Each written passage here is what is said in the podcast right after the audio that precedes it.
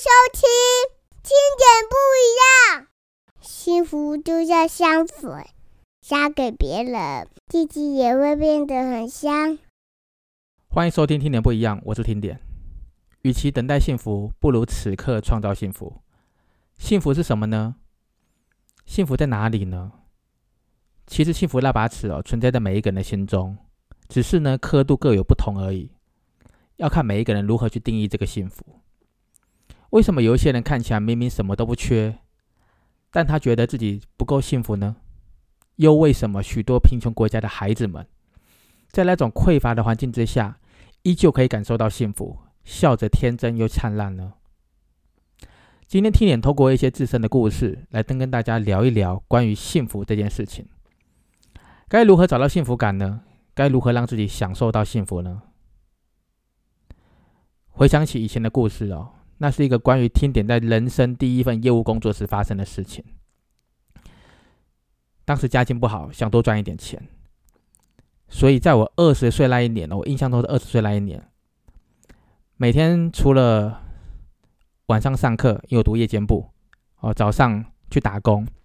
可是呢，在打工的时候就会想，我一小时才赚那一点钱，就想要多赚一点钱，哦，想要办法要多赚一点钱。因为当时家里租的那个房子哦，我们是住在那个公庙旁边，然后旁边有一个好像是小菜市场，然后很破旧、很破旧的房子，大概可能四五十年有了吧。你很容易在那个住的那个一楼，因为我们住一楼，很容易看到老鼠跑来跑去。我都开玩笑跟我同学讲，我说想要看老鼠的话，我家都有，随时欢迎你来看，简直就像住在老鼠窝一样了。因为家境不好，也完全没有任何可以多赚钱的那种知识或是方法，加上当时我也不爱跟人接触，也更不喜欢跟人交谈，因此想要赚钱却一直找不到出路。就这样，直到某一天，刚好妈妈有一个很多年的好朋友来找她，好，那个人跟妈妈说，他希望妈妈可以跟他去做保险业务。妈妈当时一听到就一口回绝了。因为妈妈本身她对保险业务是一点兴趣都没有，因为当时妈妈在摆菜市场，她觉得菜市场是比较稳定的啊。我保险业务呢这种东西不是她的兴趣，也不是她的专长。刚好那个时候我在妈妈的旁边，我听到这个，其实我也没什么兴趣。可是为了想要多赚一点钱，那我就想说，哎，也顾不得啦，自己害怕跟人接触这件事情，就直接脱口而出问了一句话说。呃，做这个保险业务可以赚很多钱吗？那个保险叔叔眼睛就看了过来，他觉得他机会来了。他本来想要说服我妈妈去做保险业务，结果他转头来说服我，他就很热情的回应我说：“当然啦，你只要努力就一定会赚到钱，但是前提你要先考到保险证照才可以开始。”我想了想，想了想，我想说，考证照嘛，应该没什么问题。好，我就开始准备考证照了。为了想让家里能够过更好的生活，我也想要搬离开那一个老鼠窝嘛，我就毅然决然决定要考这个证照，挑战自己的极限。没想到现实哦，比想象中还要残酷。我完全没有想到，等我考到证照之后，那个才是噩梦的开始。不只是要配合保险公司上了大大小小的课程，而且在这些课程之中呢，都会教导业务员要从亲朋好友开始去卖保单。哇！我听到这个就饱了，真的超恐惧的。亲朋好友，哎，天呐！各位听众朋友，你们应该不难想象吧？一个二十岁，然后还没读大学，然后也还没当兵，也不善交际，不善跟人交谈的我，内心有多么的恐惧。的确啦，当时真的是害怕到了一个极致了。我完全不敢找任何人开口，不要说亲人了，那朋友都没有几个啊！真的，我想想，当时最好的朋友不就两个而已。好不容易找到机会，鼓起勇气要跟这两个朋友说：“呃，我最近在上保险的课程。”我靠，这句话一讲完而已，你知道吗？这两个朋友立马就回我一句话：“你是要卖我保险吗？没钱了。”哦，我听到这句话我就尴尬了。就这样子，这个句话就在大家的沉默中结束了。也不知道是我的错觉还是怎么样，之后他们就不太找我出去了。也不太约我，那我自己也没有脸找他们，就这样一句话，朋友的关系居然好就此就这样子慢慢的淡掉了。那亲人就别提了啦，真的，我所有的亲人都被这个保险叔叔的给卖过了，而且扫了好几轮，能卖的都卖光了，已经被榨干了。所有的亲人都被这个保险叔叔给榨干了。我也只能很痛苦的继续听这个保险叔叔训话。他叫我去外面发拿一个拿传单去发，我连续发了一个月，也是完全没有成效。所以从考证照到上课，然后到发传单。然后经过他们的培训，这样子时间很快过了三个月过去。这三个月呢，完全没收入，因为一张保单都没卖出去啊，所以完全是没有收入的，连生活费都成了问题了。某一天，我打给了呃那两个朋友或是亲人，想说跟他们见个面嘛，也不知道讲什么保险什么，就只是很想单纯的想跟他们见个面啊之类的，因为都没有朋友嘛。你知道吗？完全没有人接我电话。我跟你讲，当下我情绪终于爆发开来了。我顿时觉得，我怎么跟白痴一样啊？相信了努力就能赚钱的他插的口币的对话，真的很生气。当时的我只能生气。我就这样骑着摩托车漫无目的乱绕，我也不敢回家，就戴着安全帽，然后一边骑一边想，然后头一直流着汗，然后一直想，一直想，一直想，就很痛苦，眼泪就一直流，一直流，就这样子眼泪一直流。然后骑的机车这样子绕啊绕，都不敢回家。当时我真的觉得，我根本就是一个超级的失败者嘛！我好好在工厂上班就好啦，我又没有口才，我也没有人脉，我也没有钱，我也没有朋友，我还自以为自己可以挑战什么极限，我凭什么？我真的越想越难过，真的越想越难过，眼泪流着流着，很火大的咬了自己的手背一大口，想说试着把自己给咬醒。就咬完之后呢，手背肿起来了，手背痛了，眼泪又再度流下来。这一次是很痛的流泪，手背痛的流泪。就这样子漫无目的的骑着机车，又绕了好久，直到晚上妈妈睡觉了才敢回家。后来我再也不去保险公司上课了，我每天都躲在房间里面哭，不想跟任何人接触。因为我觉得我对不起妈妈，我对不起我们家人，对不起身边的每一个人，也开始有一些忧郁的倾向，就这样持续好几个月，每天大概就吃一餐吧，然后也无心工作，搞来搞去，搞到最后连轻生的念头都都出来了。我第一次发现我居然是如此脆弱不堪，就只是一个保险没业绩嘛，就只是一个朋友不跟我见面而已啊，我就搞得一副世界末日的样子。就这样子，我问了自己：“你这样对吗？”反复的问了自己，却又想不出任何的解决方案。直到某一天，可能是因为我在房间关太久了，妈妈气到一个不行，在外面大吼。妈妈是很很少生气的啦，在外面怒吼说：“你的抗压性这么低，以后还能做什么？你给我出来！”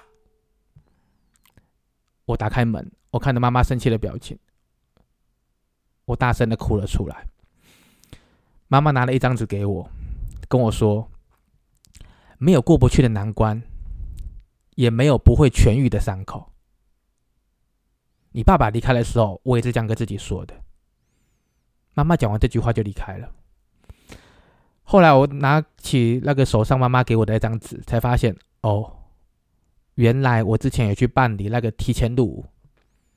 啊，当兵的通知，提前入伍的那个入伍通知下来了，我要去当兵了。因为妈妈的一席话，加上准备去当兵这件事情，让我转了念头，也产生了新的目标。同样的，也是为了想要多赚一点钱这个原因。我去当兵之前呢，我听别人说，当班长可以多赚一点钱，所以我从那一天开始，我每天起来晨跑，就是为了有机会可以当班长。就是为了每个月可以多领那几千块当班长的薪水，我就开始锻炼自己的体能来迎接这个当兵。当时我当兵的时候，当班长是必须考体能的那个考试来决定的。那体能考试最重要的一个东西就是跑三千公尺。在跑三千公尺的这个体能过程当中，我却意外的有一个新的体悟，就是当一个人的内心具备了强大的恢复力。就算跑步的途中跌倒了，也能够很快、很短的时间恢复信心，抚平伤口，快速的站起来，然后继续拼了力的往前跑。虽然你会带着伤痛，但是迎面而来的那种风会把那些不舒服的感觉都吹散。约跑三千公尺的时候，跟大家比赛的时候，你根本没有时间、没有精力、没有体力，甚至是没有办法去思考这个伤痛。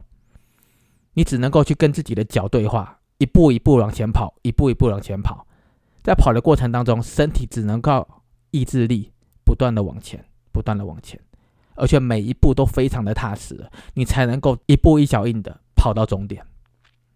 同样的道理，人生的路上，每一个人都会遇到失落、绝望、挣扎、痛苦、苦难、悲伤等等等等的时刻，受伤是在所难免的。但是自身的恢复力强不强，才是这个人生赛道制胜的关键因为能力决定了你奔跑的速度，但是恢复力却决定你奔跑的时间。或许一次又一次的失败，很容易让人家感觉到产生那种挫败感，在伤痕累累中痛苦过、挣扎过、努力过，但是谁能够快速的复苏，重新燃起那个激情？重新燃起希望，提起勇气，哦，奋力向前，这才是真正最后的赢家，才能够真正去触摸到专属的幸福。后来，我也慢慢体会这个道理。有的人虽然起跑的很快，但是如果没有能够持续的那种体能，一旦陷入痛苦之后，往往会难以自拔，而且会白白浪费掉原本超前的时间。在一个人奋力向前的路上，我们都是普通人，受伤在所难免。但是谁可以恢复的比较快，是决定谁是强者的关键。领悟到这一点之后呢，我跟自己说，接下来的日子就算受伤，我也不要待在原地太久，也不要花太多时间抱怨，因为我必须要很清楚一件事情：前方一定会有更好的风景。会有更好的人在等着我自己，奋力向前冲，冲到终点那个目标才是我现在要专注的事情。我也跟自己说，一定要记住，跌倒后没有人能够拉你，除非你自己爬起来。遇到挫折便一蹶不振的人，永远得不到掌声跟鲜花，因为人生就是一场比赛，你越弱，这个世界就对你越是肆意践踏。相反的，你越强，这个世界就对你就像温柔对待。永远记得，抱怨是解决不了任何问题的。抱怨的时候，不但灵魂暗淡无光，连灵魂的样貌也是丑陋无比。所以呢，听点相信，每一个人都有过往的伤口，有人带着伤口长大，可是你却表面上看不出来，因为这些人面对的挑战总是带着微笑，继续的向前奔跑。所以他们的成就往往会比一般人还要高，因为他们专注在眼前的目标，而不是专注在身上的伤口。就像一个天真无邪的小孩，可能前几分钟还为刚刚的跌倒哭得稀里哗啦的，可是几分钟之后，他很快就不哭了，因为小孩看到了更美好的东西，例如是玩具之类的。如果受伤之后，沉浸很久的时间都在悲伤之中，只会让那个伤口感染。化脓，甚至开始有点腥臭，让每一个人都为了要躲你的伤口，躲你那个臭味，离你躲得远远的。所以要咬牙向前跑，你才会发现那些原本以为痛苦不堪的伤口会慢慢愈合，会自己慢慢的愈合。努力奔跑，不要沉溺于过去的伤痛之中，这个就是恢复力啊！就这样子，有一次当兵放假回家的过程。诶，恰巧碰到那个做保险的叔叔，在谈论之前发生的事情。我才赫然发现，我自己的心境有了很大很大的转变。在挫折的面前，我变得坚强了。以前以为天大的事情了，现在看起来又变成小事了。回想起当时，我自己曾经用尽力气想要去填补每一个缺口，最后却发现，努力填补一个，又会出现一个新的。缺口是填不完的。有时候呢，一个人在夜深人静的时候，还会忽然觉得好疲惫、好累。也会毫无预警的躲在棉被里偷哭，连自己到底在哭什么都不知道，就是觉得好累。直到当眼泪流光了，才发现睡着了，起来带着浮肿的双眼，假装若无其事的继续面对了新的挑战，就像是一个没人认识的昨晚的那个自己。可是你明天起来了，你必须要重新带着大家喜欢的表情去过生活。回想起这些东西，那些充满无力感的种种过往。在此时此刻，却可以变成一笑置之，当做是一种自嘲的故事，自己嘲笑自己的故事。虽然现在偶尔也是会想，有多少人跟自己一样，在某几个夜晚，将所有的情绪发泄完之后，只为了明天戴着坚强的面具，然后装作一副若无其事的样子继续生活。但是，只要回想起这段过往，我便产生了新的力量。因为我相信了一句话：命运就像自己的掌纹，手掌的掌纹，虽然弯弯曲曲的，却永远掌握在自己的手中。要不要快乐，要不要幸福，不是别人说的算了，是自己决定的。如果说呢，人生如戏，每一个人都是演员，只是有一些人按照着自己的剧本走，演给自己看。而有一些人呢，则是按照陌生人的剧本演给他人看。为了要幸福，人生就应该适度的让自己潇洒一下。人生这场戏哦，无论演的如何，其实哦不必勉强，不必强求他人的理解。你就是你生命里的导演，你可以自己决定你的剧本该怎么发展，全部由你一个人写就好了嘛，对不对？由你一个人演。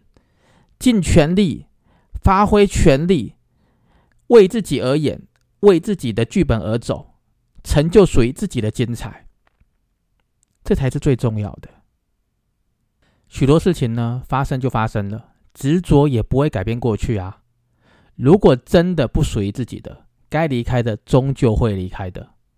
有的时候呢，时间就像一台慢慢开的车子，你会发现整个路上。每一台车子各自有各自的步调，急也急不得，快也快不了。碰到红灯，你总是要停的，总会有一站最适合自己下车的那个终点站。这台车你往着未来的方向行驶，有人会跟你一起上车，有人却选择了提早下车。眼看着有一些人离自己越来越远，你会难过也是正常的。可是车子必须要继续往前开。因为现实是等不了人的，只能够接受。当车子往前开到某一个距离的时候，你回头已经看不见那个曾经令人不舍啊不舍得分开的人影了。那个时候再想想看，或许难过的感觉早就已经不知不觉的消散了。因为接下来还是会有人陆续上车，新的缘分、新的契机，就这样子又被开启了。会是谁陪自己走完全程呢？听莲觉得，其实谁也说不准的，没有人知道谁会陪自己走完全程。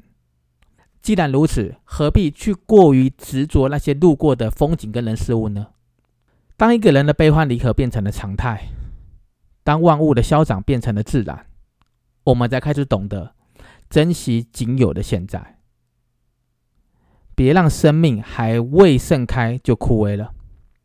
请相信。上天哦，他自有安排的。你所经历的低潮，就是为了幸福的未来而准备的。再说回刚刚当兵的故事吧。当时当兵，我的兵期是一年八个月。我经历了两次受训，都是因为当时我们的那个连呢，我们那个部队没有职缺，而无法如愿当上班长。但是我没有放弃。我继续跟连长争取第三次的受训，最后我终于如愿以偿当上了义务役的班长。我也算是当时义务役的班长之中唯一一个有三样证照的班长，就是我后来有职缺了，我可以有三个角色的不同可以转换的班长，很特别。直到快退伍的前一天哦，营长跟我说。你是我见过最强的义务役士官。谢谢你一年八个月的付出，让我们的营队度过了很多难关。营长的一席话，不惜让我想起当兵前哦，因为卖保险被拒绝，因为恐惧开口，因为自己的挫折，把自己关在房间里面，自己又害怕失败，又觉得对不起家人，对不起妈妈，种种的样貌，我才发现，原来我的内心深处是那么样的害怕坚强。原来坚强是我从来没有学习过的东西。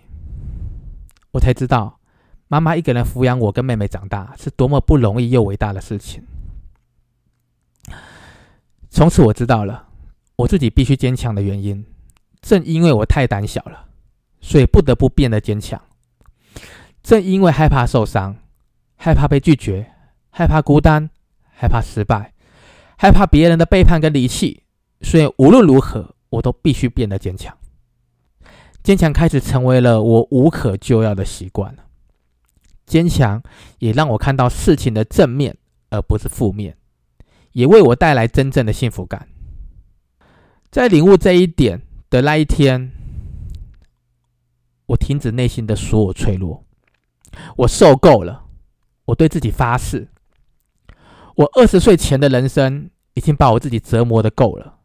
我不要再把我自己接下来的人生时光全部葬送在忧郁和不快乐的情绪里面。我也发现，幸福是不需要等待的，因为幸福一直在我心里。只是之前我都专注在我的不幸，所以我忘了，我其实比许多人都还要幸福。我开始把寻找幸福这样的心态改成确认幸福。我现在开始学会创造幸福，而这一步最关键，就是先珍惜此时此刻所拥有的一切。退伍那一天，妈妈给了我一个惊喜，她跟我说：“我们搬家了，我们离开了那个老鼠跑来跑去的那个地方。”这也是我这辈子第一次住在楼下有管理员的小社区。听点发现。在我转变对幸福的解读之后，我可以开始跟许多不同类型的人接触，也因为有关注的事情跟经历的事情跟别人不一样，所以可以跟别人分享的事物变得更加丰富了。我也不再需要假装坚强了，因为我看到了大家都是一样的脆弱，却要假装坚强的一面，而每一个人都期待被接受，每一个人都期待被爱。于是。我开始投入另外一项业务工作，学习跟人接触的工作，最后也成为这间公司的顾问，帮人做的咨询的工作。每一个到我面前来的有缘人，无论他问我什么问题，或是他谈论的什么样子的问题，怎么样的状况，就是不管他说什么，我都只会问他一个问题：你觉得你自己幸福吗？无论他的答案是 yes 或 no，我都会告诉他接下来这句话。你值得拥有幸福，与其等待幸福，不如此刻创造幸福，珍惜当下。今天我们就聊到这里喽，我们明天见。幸福可以很简单，只要你有单纯的心，你你永远都可以感受到幸福。谢谢收听，听点不一样。